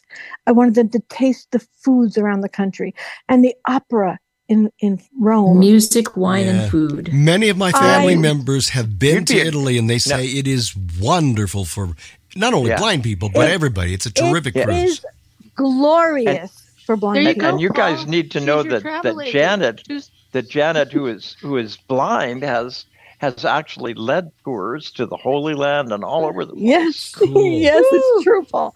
And Let's most go. of my well, no, not most. All of my all of my clients are sighted people. And Nice. that's that's the beauty of it. They have a guide who they they meet at the airport, and I, I don't use my cane obviously at the airport when I'm meeting people. But they're countries I've been before, and I don't take out my cane until that night. I get them on the bus. I know where my buses are in the airport. I handle the lost luggage. I handle their room gets, and I handle all the problems. And then I meet them for dinner, and I pull out my cane and say, "I am your blind guide for the week." Uh, Matthew 15, 14 says, "Blind guides will lead you into a pit, but I promise I won't lead you into a pit." And it starts off funny, you know, but Mhm. but but there's so many I've always wanted to lead a blind tour through italy. The sights smells sounds and tastes of italy it's my my dream. But So, Miss cruises are Miss good Janet, do you think do you think that uh, do you think that blind people have have kind of um, done themselves out of the the the compassion of sighted folk? uh, you know, I've been listening all night and have I've had so many things I've wanted to say, but you know, I agree with some of you and I disagree with some things too. But I I believe yes, many look at us as amazing because what you said, they can't imagine themselves doing the things we're doing. But Right. for us, it's second nature. We do it. And and we're not looking for that oh, you're so gloriously amazing. It's everyday life. ev- it's life. It's everyday. It's everyday life. Yep. But but I, I especially like what you said, Paul. I have to think about it a minute. But you said something 20 minutes ago I wanted to comment on, and now I forgot what it was because I'm old now. anyway, but uh, but um, yeah, it just it's a dream, you know, a dream I've had, and now I'm retired, and it probably never will good. get Yeah. fulfilled. But Yeah. I have to think about what you said, Paul. Just give me a second. I will. Talk amongst and, and yourself. we will and we will try and talk tomorrow, you and I. Okay. Anyway, I'm, you said something really profound. I've got to, I'm going to think about it because I, I wanted to say, good for you, Paul. That, that's, that's it. You hit the nail on the head, but Oh, now my, now my head, my head is not working. must must must have been must have been a different head. You know, all right, my, let's mom, see- my mother always said when you forget things, they weren't important, but I don't agree with that either because Yeah. Let's Anyway, let's see who else thank we can add to our group. thank you. Yep. We have Ralph. Miss, Mr. Mr. Ralph. Oh, hold on. This is the kind of Okay, open Ralph, you session. are unmuted. So we're Oh, keeping there you go. everybody unmuted. So Oh, everybody needs to behave. Mr. Ralph, go ahead. All right. Can you hear me? Yeah. Yes, sir. I will be brief. Uh, yeah, yeah. I have to take the other side of the coin here. You know, uh, many uh, of our sighted friends, oh wow, you are amazing. But what if we go somewhere and we don't hear that? Are we disappointed? So They should recognize that I read these dots on this page.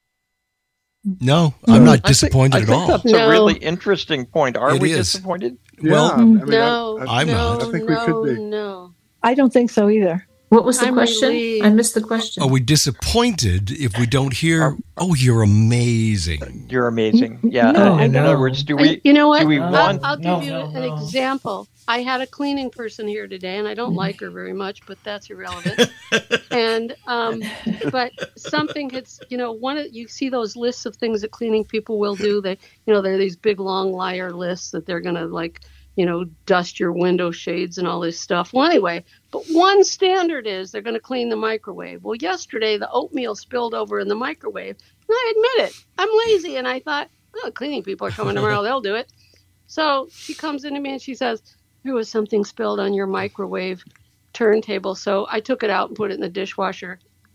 And I thought, I can't believe you did that. Wow. And I said, Oh, really? I was really hoping you'd do it because it's kind of tricky for me to get it centered back on the. And she just turned her back and walked out. Said, It's in the dishwasher. See ya. Like, and and there was a part of me that was really mad. And then I thought, that's what it feels like to just be a person. It's okay. There you go. If I'm not not saying good. that. but but but I'm I, not saying I, that I, I, approve. I'm just, I'm just Right. saying, what what if you know? Do we feel disappointed that oh, you Right. should recognize that?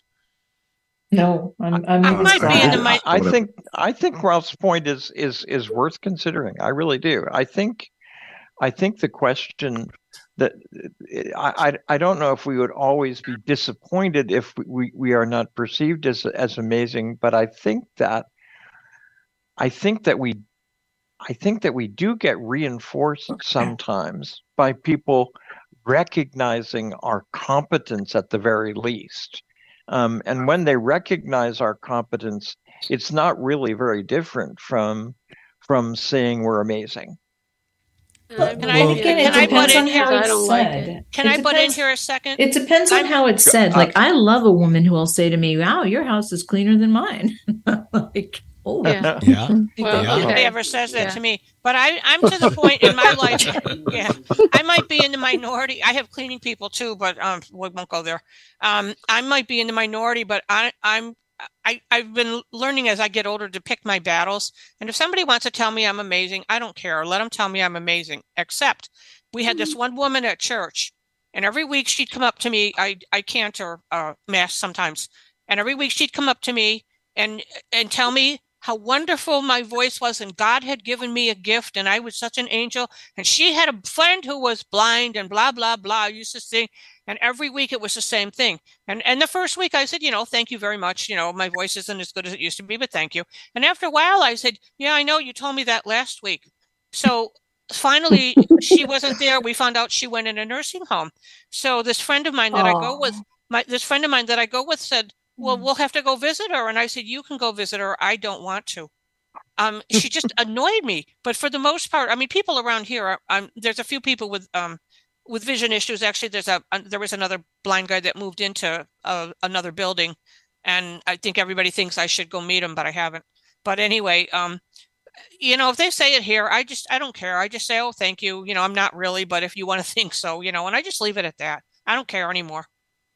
If they want to think it let them think it But I guess I'm. Let, let, let, let me try putting it a- a slightly different way. Doesn't everybody in our society want to be reinforced? Absolutely. In, in, in Yeah, in sure. terms of Again, it depends on how it's phrased. Yeah. Absolutely. and, and and and and if if the But if the rest of the I want to society be reinforced because I'm a good writer or I have style. I don't want to be reinforced because I'm blinding to put my shoes on. Right. but I guess I, I guess my I guess my issue is uh,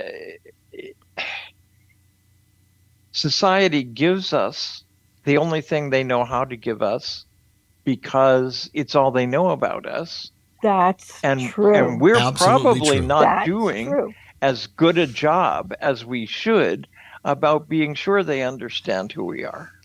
Right. But so do you our job find that after when- we've been told that we're amazing because we can put our shoes on is how we tell them how we know which is our left and our Yes. right. But do Right, you find that you job. do you find that when you come across I mean I've done this when you see people with other disabilities like say people that are in in a wheelchair and they do stuff that you can't imagine how they can do it don't you ever want to say to them god you're really amazing I don't know how you do that That's what cured me. Is when I was in graduate school, I inadvertently acquired a roommate who had muscular dystrophy and was a quad, and I I it was the best lesson I ever had. For four weeks, I had nightmares that I was responsible for pushing her wheelchair, and I lost control of it, and I. I feel like it was Oh, the most healing experience I've ever had because she's one of my best friends to this day. And like the rest of us, as she gets older, she loses more and more um uh you know she yeah and so in those days she could hold a book and she could read to me but today you know she has to be fed and we'll be Mm. together and she'll say deborah could you put my head up because her head Um, falls down Oh. and Yeah. it's so it's so awesome to be with her and i don't care i don't Mhm. you know like Yeah. we, we we watched a judy collins concert online together 400 hmm. miles apart and you know she was like texting me what judy was wearing and what she was looking at and stuff and it just i i don't know i can't explain it but if you if you can expose yourself and get sort of immersed in another person's disability it's the best thing because it it makes hmm. it, it it it's a, a real teaching experience and i'm over it Well, and i I i've had- spent a lot of time with a lot of quads since then I, and I had a, a good friend of mine who had CP and she was visually impaired but was also in a wheelchair. And I, and I used to push her around all over the place. And I remember in this hotel, there was a ramp that the two of us went down and she fell straight out of her wheelchair onto the floor. Mm. oh god Oh. And and both of us both of us just started laughing hysterically. and everybody in that hotel looked at me as though I was the, The meanest person, yeah, the world. awful Demon person in the universe. look what you did to that poor girl yeah yep Oh my goodness. yep mm-hmm. Well, could I make a recommendation for a Tuesday topics?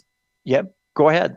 but you got to do it in 30 seconds. Okay, I would like to do a Tuesday topics on travel and people's experiences traveling. It has to be a numerous amount of funny experiences. There has to be. And so Oh, many yeah. people have traveled. I know in the GCB we we have um, she she went to Ireland and her experiences were so funny about kissing the Blarney Stone and being hung over. I think so many people would enjoy a topic of their experiences I traveling. think you're I think you're absolutely right. We're going to do one on cruising, so let's do one on travel as well. Oh, Ladies good. and gentlemen, thank you all very much for being here tonight. Um, I've enjoyed it. I think we've I think we've given folks lots to think about. Uh, I'm not sure we've solved any problems. Nevertheless, we've managed only to do half of what we were supposed to do. As so usual. next week we will explore what the college experience is like for blind and visually impaired folks. In the meantime, remember that if you don't have an opinion, you're not living. Good night. Good night.